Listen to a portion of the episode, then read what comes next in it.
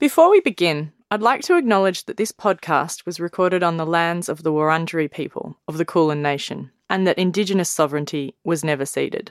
I pay my respects to elders and custodians, past, present, and emerging, and to those of the lands that this podcast reaches. As I embark on this process of speaking and listening, I'm doing so in the home of one of the longest continuous cultures of oral storytelling on the planet.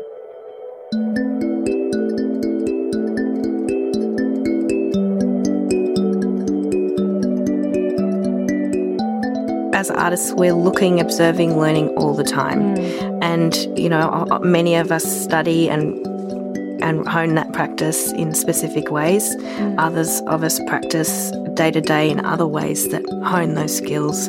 And we need to trust that we are trained. And yeah. it's not just mm. your gut or it's not just intuition. Intuition is based on experience.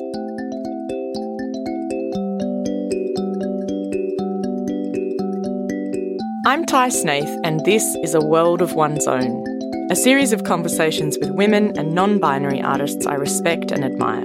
In each of these conversations, we attempt to break down the how and why of what we make. Together, we look at physical processes and how they relate not only to outcomes, but also connect to the unconscious or non visual parallels and needs in our lives.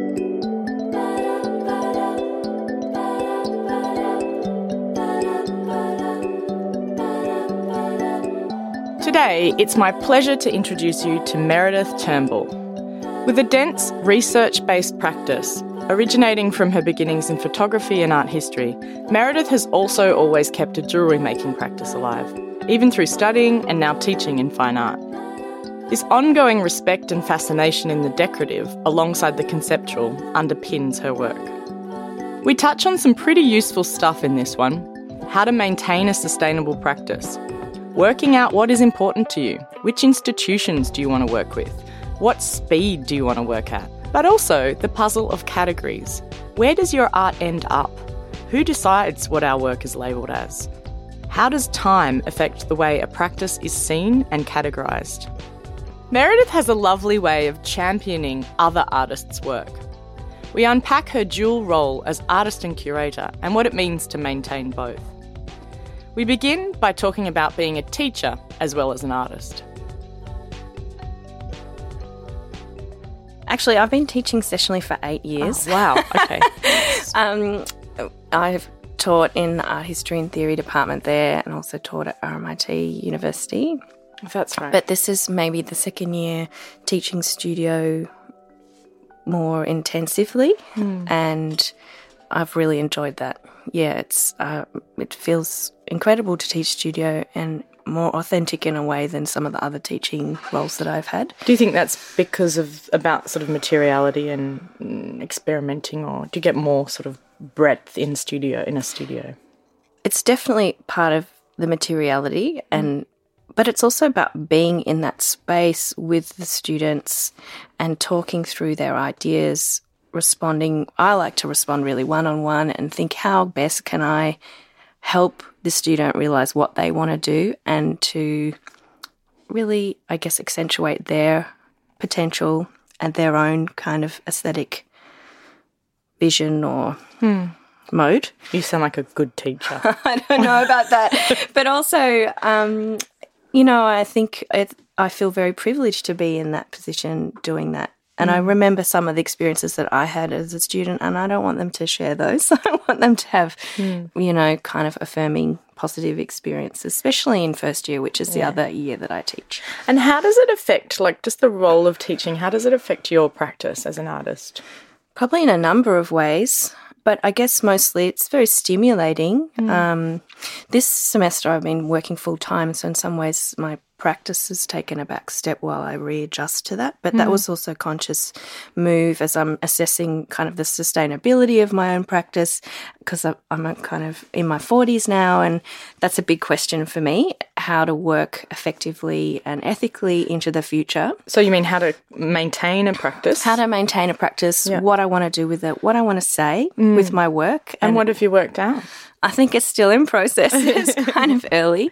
Yeah. Um, but, you know, I think everything's up for grabs now, what type of um, institutions I work with. And um, whether or not part of my work is promoting other artists or it's more kind of solo projects or research based. Mm. Because in the past, you have, I mean, in some ways, we have that similarity in that you um, often do work with other artists in a curatorial role, or that sort of leaks into your practice as well.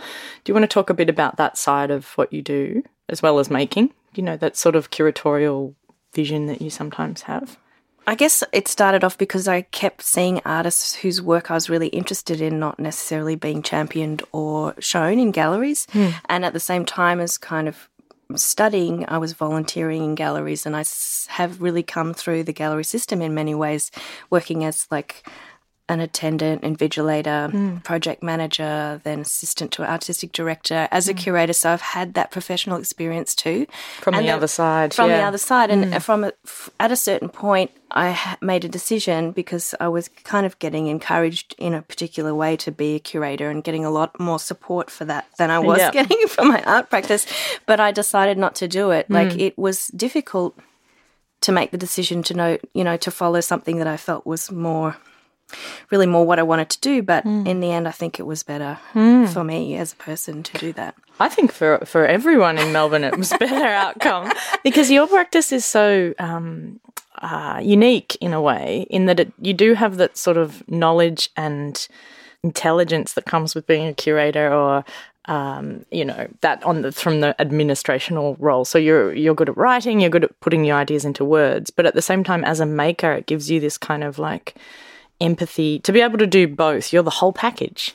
Well, that's a very nice thing to say, but also have a lot of respect for what other people do. And I, yeah. I know how hard it is. And mm. I'm not the sort of curator that wants to fit someone into a thematic exhibition. I'd mm. much rather showcase someone's work and practice or let the idea from the show really come from their research mm. and what they do. And, you know, sometimes I talk to curators about that and they're just a bit confused by that approach. I'm like, it's not rocket science. No, it's, but but that's the difference when artists curate a show. I'm always drawn to those kinds of projects, but I guess that's because it has the empathy of from the artist's point of view because you're an artist, so you understand what that what that takes. I yes. think some curators do also. I think they do too but also to demonstrate trust that mm. you select them for what they've already achieved mm. and you want to encourage that and give a further platform for it. So it's not about, oh, mm. I must, you know, you must shape your work to fit this agenda. That's yeah. not my concern at all. So I guess I wanted to continue in my own way to create opportunities for artists. Mm.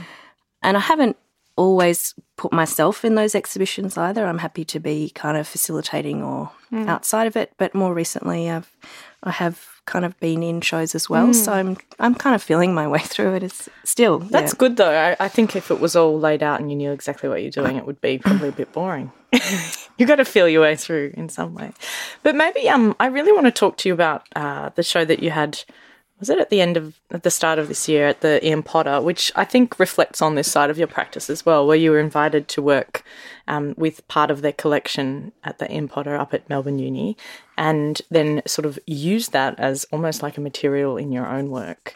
Um, that's a really good way to explain it because it's exactly what I did. Mm. Lots of my projects are research based, so I'd like to do a lot of research, kind of reading, documenting, lots of looking, but um, I hadn't specifically worked with a collection before, even though I res- often respond to other artworks or other artists' works. Mm. So this was my first chance to do that, and it was such a great invitation. It was such a great opportunity, and I took it really seriously. And I looked at everything that I could possibly mm-hmm. look at, but it was specifically to engage with their decorative arts collection. Mm. Must be huge, their collection. It's quite a big collection. Mm. Um, and decorative arts for those listening that don't that didn't see the show or don't know what that involves. What kind of objects are in decorative arts?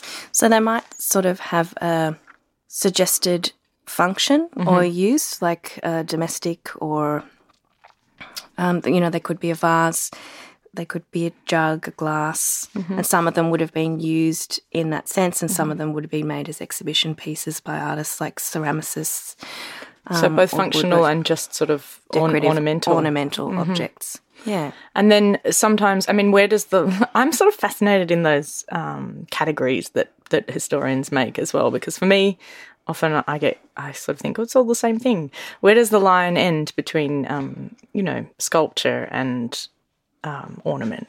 That's a difficult question because I also think it ends in different places for mm. different people. And what I would, I mean, I would classify everything as art and art mm. practice, but there are important reasons why we maintain the words craft mm-hmm. and talk about that as a as a discipline. But I guess in the sense that the, these particular works were either, you know, they that might be to do with scale, it might be to do with materiality. So they come from a specific decorative tradition. Tradition, yeah. So glassware, ceramics, um, Wood. wood, you know, carving, for instance. Um, and so those kind of things, I guess, lend it to that category.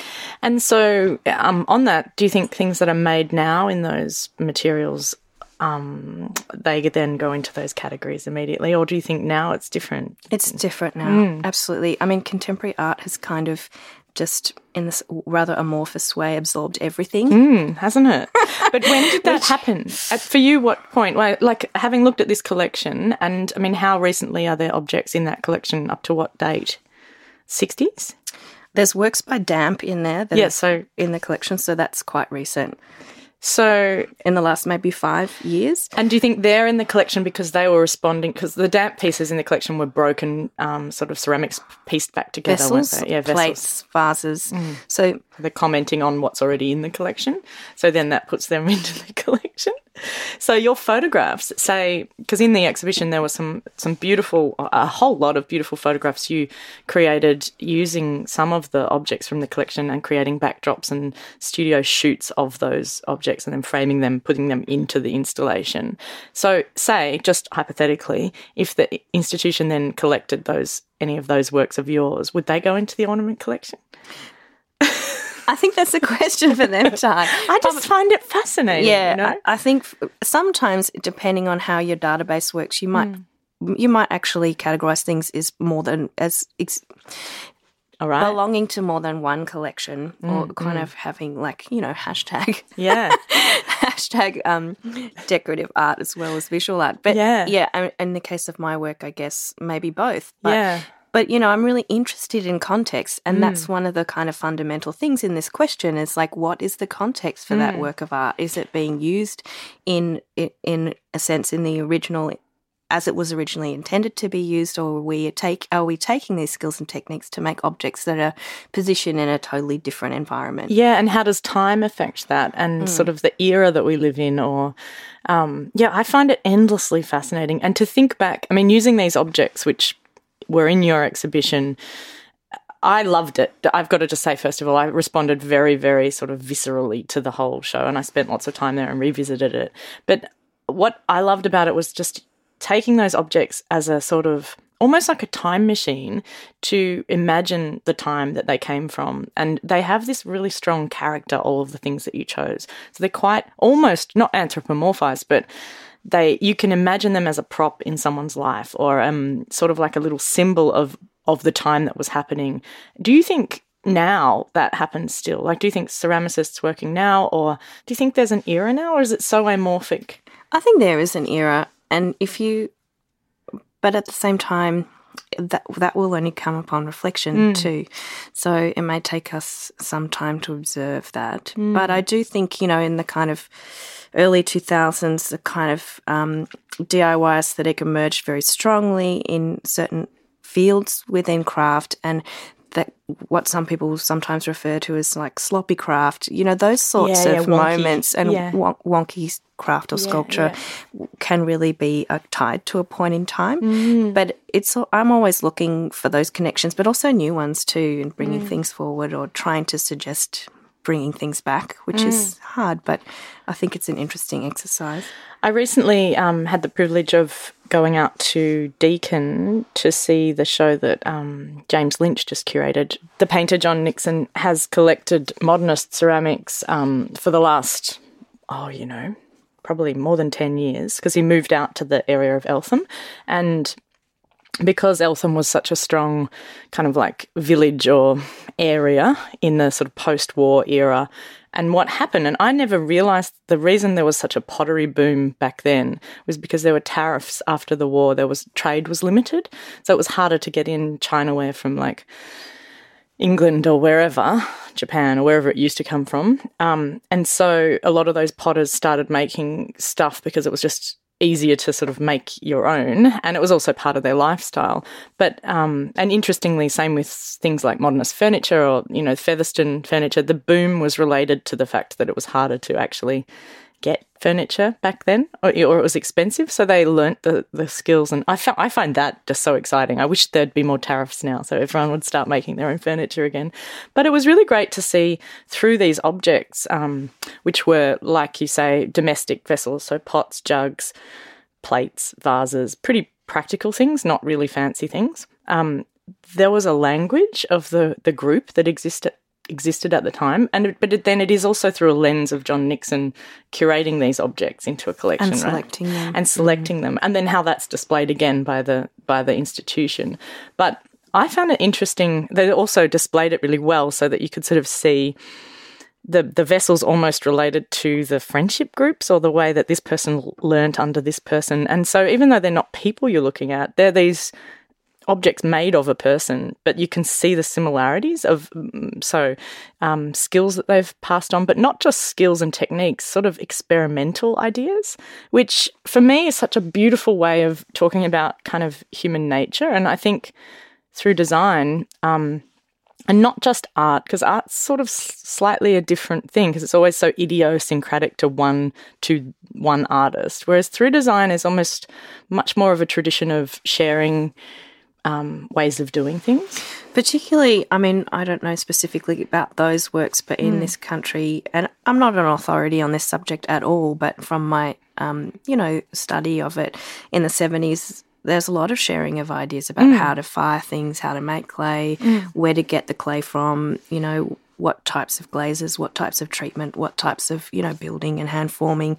That mm. that studio practice and um, was a shared kind of yeah. possibility or or experience or and that's kind of wonderful. And what the work that comes out of that is mm. is unique for those reasons i think yeah. Yeah and it tracks a kind of time and the way that people lived in a really interesting way. Whereas now sometimes i feel a bit sad that we don't um, because things are so cheap to buy people don't really even artists don't often don't make their own things well i think there's probably lots of artists practicing in that way mm. on country in communities or working mm. with specific kind of cultural heritages in australia that just is not being shown enough in the mm. contemporary scene and I agree. or celebrated and those are many of the things that we we need to you know highlight. Kind of address and highlight this structurally in how we how we engage with craft and design mm. and how we engage with art. But you know, things like Garland magazine are consistently doing that too. So mm. it's just not necessarily happening in the spaces that we're looking at. Mm. Um, it's it's happening more kind of broadly, yeah, mm. and widely actually. And I think sometimes that collapsing of those, um, you know, it, it, seems to be the division creates more of a. I mean, we, we, don't speak to each other. That the art craft thing, it's a bit annoying. It's like if we could collapse that a little bit more, so that we're all a little bit more. You know, galleries could show more craft, for example, which they can. They can show whatever they want, really, can't they? Institutions can choose yeah, to course. show whatever they want. But traditionally, you know, contemporary art or even the ridiculousness of not showing indi- some Indigenous art as contemporary art, you know, that whole thing that's now collapsing. But uh, I've never understood why craft doesn't just fit into that as well. A lot of the time, they're separated. I, I have the same question, and lots yeah. of other artists that I work with have the same question. Mm. I, I, think for some people, it's about value and control, mm. and um, well, and by, by some people, I mean the gatekeepers of certain institutions, and um, you know, luckily for us, artists, practitioners, makers, where we just keep making the work and mm. doing what we do. Yeah. And um, being vocal about it and sharing your knowledge with other people and encouraging younger. Well, I think teaching's a really good way to do it as well, is encouraging other artists with those sort of inclinations to put them within that context. Yeah, and I, I mean, I w- can do what I have the capacity to do, which mm. is work one on one with people, support people individually, whether it's inside or outside of an institution. And mm. it's something that I've always tried to do and will continue to do. And I guess that again, that comes back to why I curated certain exhibitions, but also it can't just be us. It needs to be more than that. Mm, like funding bodies. there was, I mean, a lot of power comes from different areas, I guess, to enable people opportunities. But I think it's good and important to acknowledge that as individual artists, we do have that capacity as well.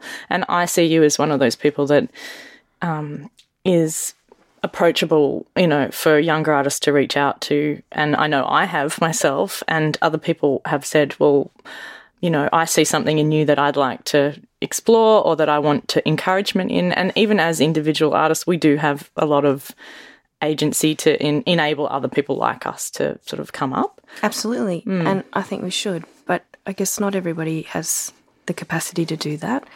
Um, and not everybody has the interest yeah, to do true. that. Um, yeah. Yeah. I also wanted to talk about your sort of start in jewellery as well and how that, I mean, that developed alongside working in galleries and curating and um, writing, but you always were, you were making wearable things that whole time as well. Yeah, it's kind of funny because I did, I've done so many things simultaneously mm. in a staggered fashion for a long period of you time have, now. Yeah. But while after studying photography, which was kind of a professional course, I studied arts at La Trobe which I really enjoyed because I majored in art history. I studied Italian, did cinema mm. studies, all those fun things that you do as an art student, mm. um, and ended up doing honours in art history. But at the same time, I was making jewellery. I was trying to, you know, I've kind of, I've always worked and I was making jewellery and selling them at the market at La Trobe when uh-huh. I was uh-huh. studying. And um, that kind of kept my hand in and kept kept me interested in what I was doing. But I did a lot of short courses before I actually decided after finishing my art history degree that mm. I would go back and do fine art study, and that's what I would do. And I think there's something really practical, approachable, physical mm. about jewelry making that I really loved, mm-hmm. and I wanted to explore that. Mm. And the approachability of jewelry and the tactility was like a really nice way to get into kind of thinking about art and culture. I think it's amazing. I think it's really great that you've continued, you know, that you still keep doing it. I think often, well, sometimes you see people just shed that part of their early practice. And I think what's fascinating is that you haven't really shed any of them. No. But you Which, still, I don't know about Italian. I never, yeah, never maybe, maybe Italian. Italian. My Italian's pretty bad now. Um, uh, but yeah, I, look, I haven't, and to the detriment of some aspects of my practice. But also, nah. it's it's a different thing that I'm practicing. It's mm. a different thing that I'm trying to do, which is ra- maintain discipline, um, but have a dialogue in and around these ideas about mm. genre, about discipline, about how we practice, what materials we use, how we value them, mm. particularly within kind of this Western canon that mm. you know, um, kind of. Uh, educative bodies and contemporary art spaces in particular ways are so obsessed with. Mm-hmm. Yeah, so I, I'm I didn't want to practice in exactly the same way, and I wanted to do something different. Yeah, but it's sort of always unfolding. Actually, I think it's fantastic because I think as someone else that works across lots of different realms and often finds it difficult to articulate that or work out how they fit together, it's really inspiring to be able to look to another person that's really established and say, well, Meredith can do it. well, it just means you have to make space for the things yeah. that you want to do. And if that's not there and you can't fit into a box, you mm. need to make a new box, which I, is sort of what I do with my art as well. Exactly. You know, constructing different contexts for different things to exist in. And that was the great thing about working at the Potter is because I was making environments for those beautiful objects mm. in a mm. way that I would make environments for the objects I had made myself. Mm-hmm. So it was a process I was very familiar with, but also it was a very playful and enjoyable way to treat them as if mm. they are animate. You know, if this they people are, or yeah, yeah, they have these li- they have a real liveliness about them. Those works, that it, definitely, and very kind of um, respectful to each object, and sort of like you you could see how much time you'd spent thinking about them. But also, what I love about it is. Um, just it just seems it, it's such a nice thing sometimes to have a brief as an artist, which you often don't get. So often, you know, we're m- making our own briefs or working out what our next project is, writing our own sort of setting. But to be given something to look at and to respond to is such a nice um, change. It's quite refreshing to see someone that sat down and been able to go, okay, well, this is my brief is to work with these objects. And then, you know, I, have been thinking a lot about how to do that um, for myself. Yeah, me too. I'm thinking, you know, in terms of exhibitions that I, I will be doing in the future, how can mm. I you know, kind of make those opportunities for myself. Um, but it is wonderful to work to a brief. And as a project based artist, I'm not a process based artist, or my process is really about project to project and about research that's fascinating for me. And also, I'm really f- find I feel the limitation of working to a thematic. Mm. I think that is actually a way of like of closing off what an artist does and mm. what their practice can be. Whereas if you work to a kind of project or a brief in that way, then the artist can really open it out and dictate th- themselves hmm. for themselves what parts are more meaningful. Yeah. And I think that, I mean, for younger artists listening, maybe, or, or maybe not necessarily younger, but people that find it hard to fit into things that exist, like that aren't being curated into shows or don't have something to respond to, you know, you can create that yourself. You can write to the Australia Council and say, I'd like to create this whole new opportunity. And what I've found in the past is that artists that do that often then allow that opportunity for other artists like themselves to kind of step in and create a whole new movement or a whole new thing, you know? That some it takes someone to sort of set those original mm, projects for, for others to jump on board and do it. Sometimes it's just a bit scary though, isn't it? I think it's a big step, and you know, you need support, you need practice, you need to fail. Yeah. a lot because you know, uh, of course, I've been in a situation where I've applied for lots of things and been unsuccessful, but I also spent a lot of time. I have had a lot of time professionally writing those applications for other people, so of course, I've had this great experience. But I've also helped people write those applications, and I think you know we're a community and we should help each other and r- rely on each other in as much as we can. Yeah, I agree. I agree. I don't think we do that enough. Like through this project, I've really learnt that there's hunger for that. There's a hunger for people to feel like they can reach out a bit more to other people. And um, since I've allowed myself to do that, I feel much more like I'm part of a community than before. I think in our day and age, we feel a little bit more kind of uh, in your studio, stuck there on your own. You have to do it all yourself, or you have to pay someone to do it. But really, there there is other there are other people out there that want to connect as well, not just on social media. Yeah.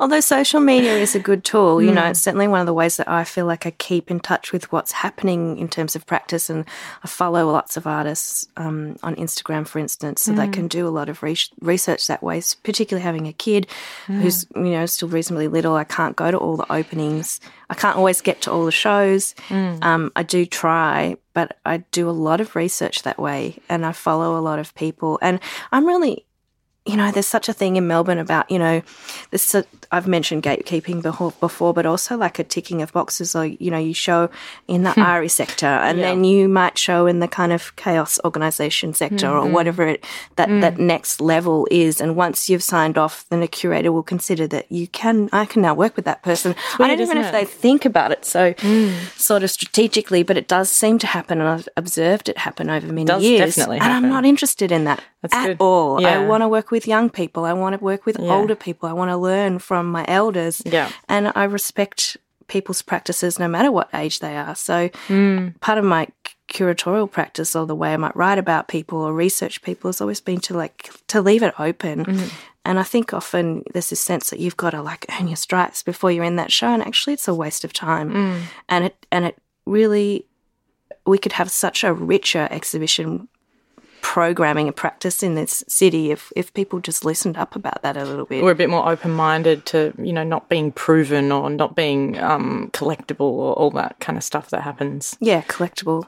I don't care about that. No. No, I know, but it's it is still a thing, and It, lots of other people do though, unfortunately.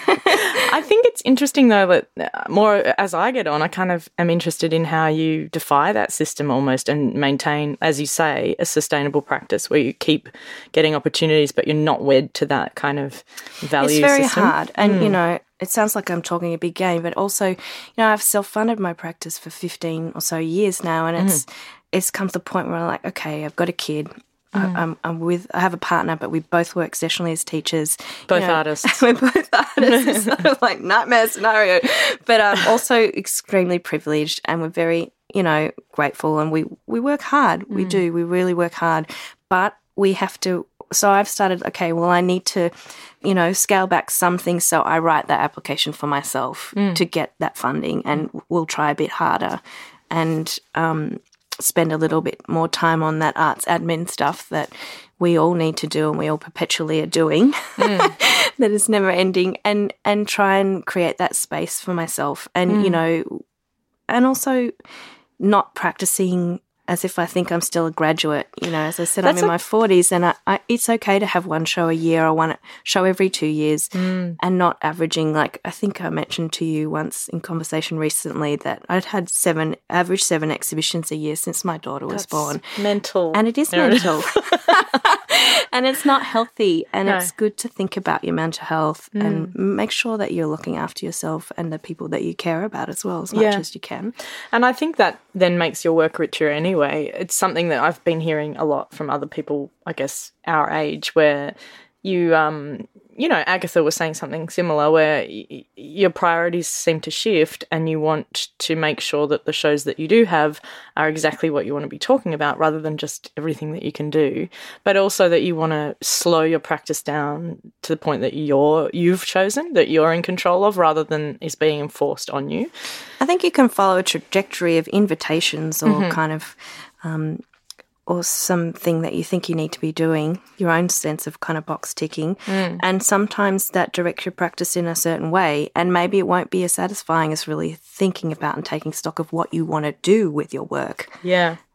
And sometimes that's slow, that process. That can be slow. Hmm. it's confusing. Yeah. Or it can be quiet for a while, or I find sometimes it's really busy, and then I have to make myself a time where you have to look after yourself because often you crash and you feel depressed because nothing's on. But once you learn how to sort of relax into that space and use it to reflect or to collate what you have done and lay it out on the table and look at it and work out where it's going, then it's really rewarding. But it's it takes a long time to get to that point to be able to look at your own self objectively and what you've up to that point instinctively kind of just done in an Absolutely. And it's hard to do solo. Um, And, you know, I've certainly been doing it solo for a long time. I, uh, I mean, I, my partner Ross, of course, I appreciate his contribution and feedback.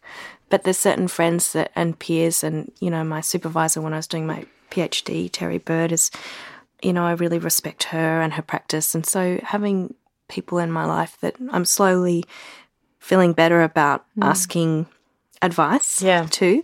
So not always being the person that is giving advice yeah. I mean, I don't always think that, you know, I I'm not the authority, but I, I, I will give as much as I can. But I've started to give myself permission to ask too. That's good. I often think about that line in Alice in Wonderland. I can't remember which song it's from, but where she says, I give myself very good advice, but I very seldom follow it. Yeah. Which, you know, it's it's true. It's like I can give other people this great advice or I can write a really good review of someone else's work, but I find it really difficult to do that for myself because I don't know what that is. It's a combination of like you don't think you're worthy or you come from you're too busy or you're sort of like put other people before yourself always and then you have a family and you put them before yourself. And i think there's something to be said for actually just not being selfish but actually following your own advice as well Yes. and listening to it and listening to it and going with mm. your gut. I'm always saying to my mm. students, you know, they ask me, should I put this in? Should I put that in? I was like, what's your gut telling you? Like, mm. follow your instincts a little bit and do you don't make what you think I want to see. Make what you want to make. but do you think everyone can do that You have to learn how to do that. And it's about confidence. And, you know, people who are in the privileged position that, like I'm in, of teaching others, you have to be that support person and try and give a student confidence to do that for themselves. Because gut is such a curious thing. I've always trusted my gut to the point where I don't know any other way to do things. You know, I hardly ever think about things properly. I just trust my trust my gut instinct on everything, including parenting, including you know, which is dangerous, really. But at the same time, when people ask you how you did something or why you made those decisions, sometimes it's difficult to explain what that gut instinct thing is. It's true. It is hard to explain. Hmm. But I think you actually, as artists, we're looking, observing, learning all the time. Hmm. And, you know, many of us study and and hone that practice in specific ways. Hmm. Others of us practice day to day in other ways that hone those skills. And we need to trust that we are trained. And Yeah. it's not just hmm. your gut or it's not just intuition. Intuition is based on experience. things you've read or things you've seen or things you've observed. Yeah. Yeah. And maybe it's, I, I guess, unpacking that a bit, it's nice to think and to allow yourself to do that process as well. Because I think often what what happens is we sacrifice things like going to see other shows or I think often people cut that out of their week or whatever because they're too busy or um but that is part of it is to Absolutely. sort of Always is- looking. I'm. I'm Yeah. sort of think it's funny because I'm. I know there's lots of people who disagree with my teaching approach, and I know lots of teachers who have given me different advice, which is like show the thing you're most uncomfortable with. Oh yeah, right. Mm. And I've done that too in the past, but I'm I don't know about I don't know.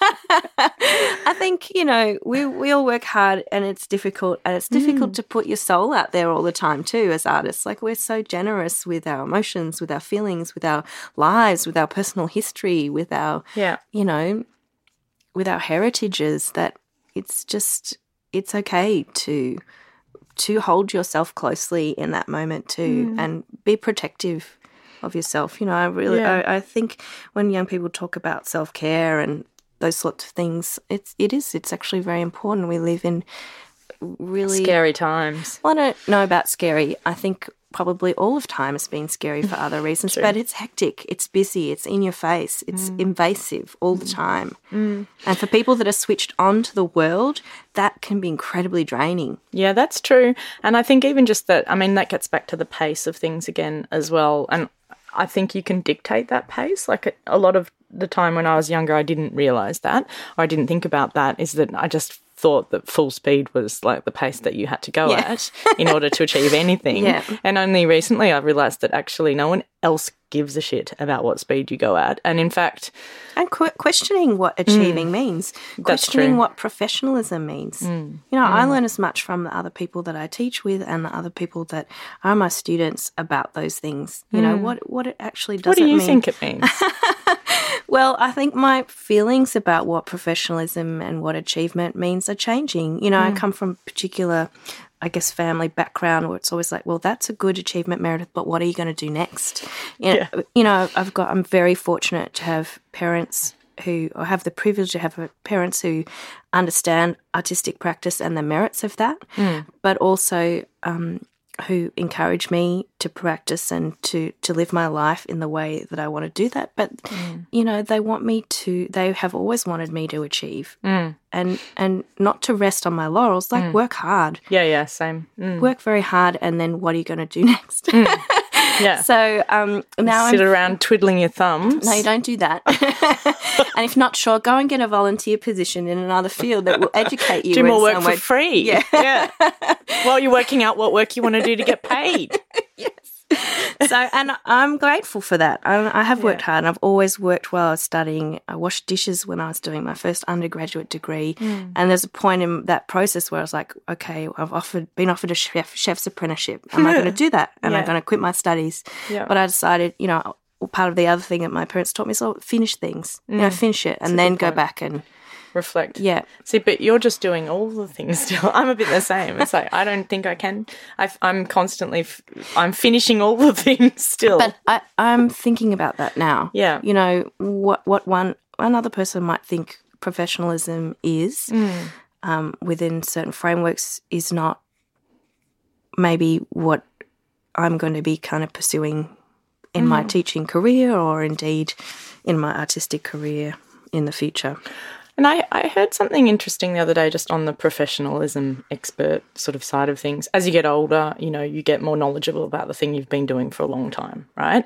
But then uh, there's sort of a weird correlation that sometimes then it's easier to not take as many risks because you know so much about this area. It's quite easy to stay within this area, become an expert. Like, but for me, um, and for a lot of people, I think the most interesting work happens when you take risks um, where you might fail or where you don't really quite know what you're talking about yet.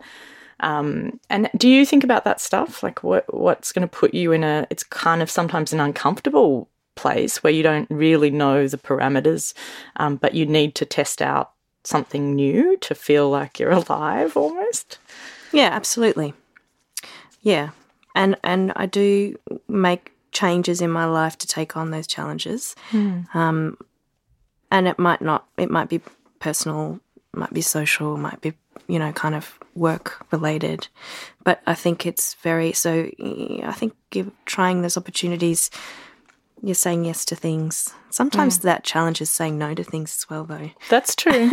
yeah, no to easy things and or no to, you know, well paid things to do something that's more, you know, um, cerebrally challenging or satisfying. That's hard. I think balancing finances is hard because often the things that pay well um, aren't necessarily the most beneficial for your artistic practice.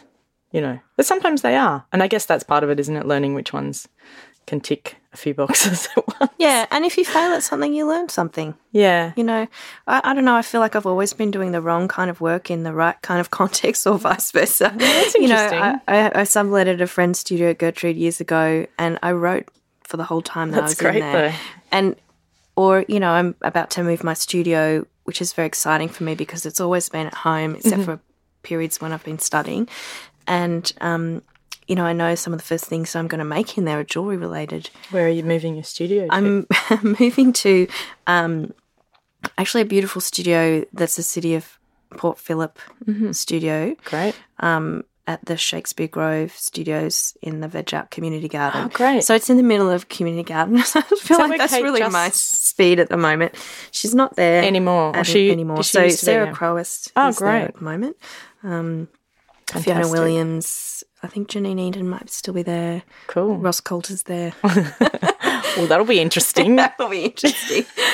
we'll see how that goes. that sometimes um, putting yourself in amongst other artists i mean particularly when you're a mother and you know you say you've had your studio based at home that's quite exciting to go back into that sort of like um, you know community aspect of I really love it. I love Mm. being around other people. I love talking to people. You know, I'm, I'm conscious of people's time too. I'm not going to monopolize, but I, I certainly love the social aspect of our industry and our communities.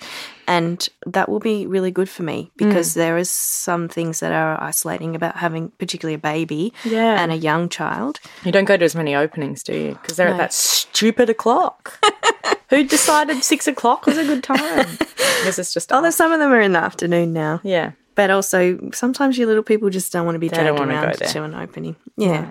But it is something. I mean, it's a real thing. It sounds it seems stupid if you don't have a kid or whatever, but those listening that do, you realize when you have your first child that you don't go to openings anymore for a long time. And if you are a social person, like we are, all of a sudden there's quite a big gap there. And so you do have to sort of make other ways to be social. And you get lots of funny questions like, "Oh, I thought you moved. yeah. yeah. Aren't you living in Sydney now?" Yeah. oh, I thought you died. Oh no, just had a kid.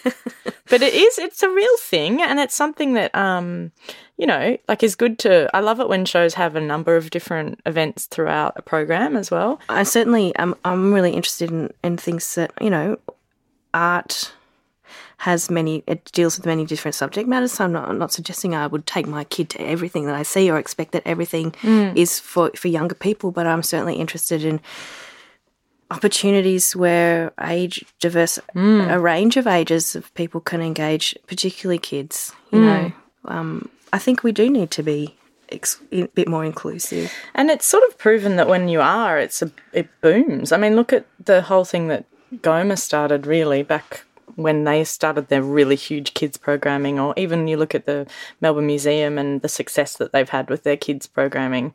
Um, and now, you know, everyone's doing kids programming, putting quite a lot of their budget towards kids programming, or artists getting a lot of money. I mean, I know my main income is from doing things for kids. Uh, so it's almost like, why do we even separate the two things, really? And Yeah. often adults get into the kids thing more than the adults thing anyway. yeah absolutely You know? Um, you know, I, yeah, I think the Melbourne Museum programming is really good on a variety of fronts, really. Yeah. But also making spaces that are, you know, I guess maybe that's the thing about being a museum, but making spaces where kids are welcome. You know, there's that whole amazing area for kids to play in. and- Yeah, it's amazing.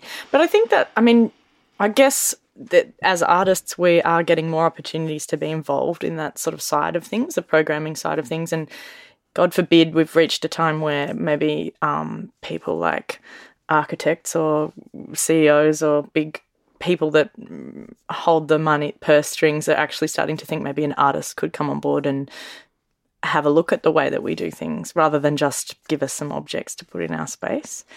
Is Yeah. that something that you I mean, see? I think it would be wonderful if it's done in a meaningful way. You know, Mm. any engagement with any person or organization or group needs to be done in a way in which that the person who is engaged who's coming to to share their knowledge Mm. is actually given the, a say, a proper say, control, given to control. If you want an artist to come in and, Mm. T- and tell you how to develop a program, let them develop them the program. Even just to do a work. I mean, recently I worked with the State Library and I was so impressed at how much freedom they gave me. And it really, the only things they said to me were, what does it mean? And, you know, what's your statement? And do you need any help? Again, that's trust and Yeah. support. And that's sort of what artists thrive on, really, is that rather than saying, well, actually, maybe we thought you could put in a bit of this, or because that's usually what happens, is that you're treated as a sort of, um, you know, lower than a service provider sometimes. Yeah. But it's that, I guess it's that artists gaining respect of being also a professional and, and actually believing that. And part of the time, it's the fact that artist needs to say, you know, actually, no, I do know what I'm talking about. And if you want me to do it, then allow me to do it. And maybe like that thing about being between worlds, I reckon is something that you, you know, you own quite well. And a lot of people don't or don't know how to, but there's a real power in that, just owning being between worlds and making your own sort of, as you say, your own box or your own category. But it's something you've got to check in with all the time, don't you? Like you're not doing too much of one part of your practice, or do you think about that pragmatically, or is that just instinct based? Both. Uh, and it's it is always changing. And i think sometimes when you neglect a part of your practice or process comes back and tells you and Bites you in the "Right, bum." i Yeah. better start writing or i yeah, feel very strong desire or think you know yeah do i, I think ta those taking stock moments are really important and Mm. i don't know if i have slowed down until recent years to really do that what is the next five years of my practice going to look like what do i want to do with that very precious time Hmm. what do i want to do with the privilege that i have and the opportunities that i have Hmm. how do i live and practice in an ethical way And do you write those things down? sometimes hmm, That's very good. it's probably real daggy but yes no, it's great. yeah I think it's a I think it's a process that we all should do. I mean, my partner tries to make me do it all the time, and I get as far as talking about it, but I hardly ever write it down. But I think part of it is because I feel silly doing it, or I feel like oh, no one cares. Why am I doing this? But really, you're doing it for yourself, so that you can look back at it and go, well, I think it's also nice to reflect on what you have achieved, which is also something we're not necessarily doing. good at doing. Yeah, and um, giving yourself permission to look through some of the obstacles that you've overcome, or might not necessarily be that. It might be about just like even taking stock. You know, it might be a quantitative study of what you've done. You're like, wow, okay, that's a lot. take, Yeah. like an ideas stock take. That Yeah. would be a good thing to do. Actually. Well, for me, it's always I, I I often do a bit of counting. I'm Like, okay, there's a lot of shows. That's a lot of things. That's all of that. And Put it in perspective. yeah, try and put it in perspective. It's been so good talking to you about this. I mean, it's made me think, hmm, I'm just going to spend the rest of the afternoon and write some things, count some things, and just make me feel good about what I have achieved rather than what yeah. I need to achieve. And maybe thinking about who you would like to mm. ask for some support as you mm. make a platform for other people to talk about their work and practice and process and mm. ideas. Someone said that to me the other day. It was quite funny. They said, Oh, it's been great, this project, but I think you need to stop and think what you really want to do. And I was like, This is what I want to do. This is, I'm doing what I want to do. But it is quite funny because you think, Oh, there's a point where you can get lost in, you can get lost in ideas and you can get lost in other people's practices. Well, I can quite easily. And there, for me, there's times where you have to sit down and go, What is my practice again? Like, and there's a balance between that, isn't Yeah, there? this is definitely part of it, of hmm. course. And then it's like, oh well, maybe it might be nice to think about what to make next, and that's that's exactly what I do when mm. I when I kind of shift from context to context. What what is you know, going to be the next stage of development for my practice now? What do I want to learn? Which way do I want to point it mm. as well, and what do I want to learn? And and sometimes that can be free flowing and open ended, which is quite nice. And then sometimes the answer comes out of that, doesn't it? Like, and absolutely. Uh, for me, yeah, it's sort of going between the two, like the strict pointing of, okay, now you're going to be making this set of objects for this outcome, or I'm going to let myself find that outcome through a process. Yeah, maybe no objects. Yeah, maybe. No. yeah, more and more so. Actually, talking to Agatha was quite nice um, because she was just like, no, no, no objects for me. Like, oh, wow, what a dream! Like, no objects. But at the same time, I like the I like objects. Me too, obviously. yeah, but it is that sort of like push and pull, isn't it, between ideas and objects? Sometimes they can complement each other, but you almost have to find reasons for the objects to be, don't you? I think so. If we keep creating stuff in the world, Yeah, we should have a reason and a rationale for doing so. unless it's functional, which is also why functional objects are quite nice, isn't it? But who knows? Who knows what its Maybe function that might maker be? was thinking about something entirely different. That's true, and they could just sell it if it was a jug. wow, the conundrum goes on and on. It's like a never-ending story. I feel like we've probably reached towards the end of our little session, and I've thoroughly enjoyed it. It feels like we've been talking for about thirty seconds. Um, so, thank you so much, Meredith. It's been a joy. Thanks, Ty. Lovely to be here.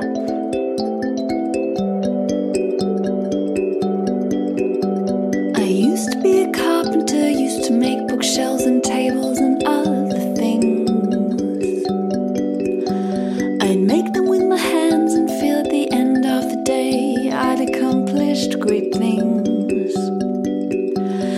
smell of wood shavings, the feel of grain under my fingertips. They'd stay with me inside my head and in my dreams while I slept. At the end of the day, at the end of the day. This is the last episode of season two, and what a lovely reflective way to finish the series. Throughout this conversation and listening back, I realised that ideas of sharing knowledge, trusting your instincts, and trusting artists emerged as a general theme.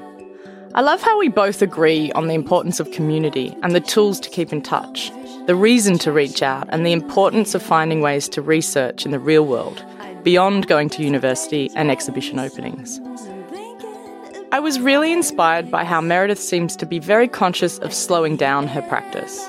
Or as she says, not practicing as if I'm still a graduate. Taking control and setting your own pace and priorities. Looking after your mental health and the people you care about, as well as your career. So many solid tips. Meredith reminds us that it's okay to ask for advice. It really seems so simple and obvious, but often we forget to do it permission to ask, and to listen to what your gut is telling you.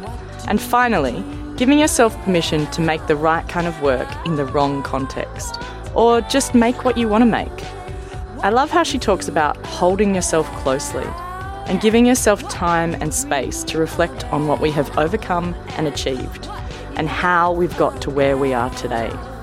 Amen.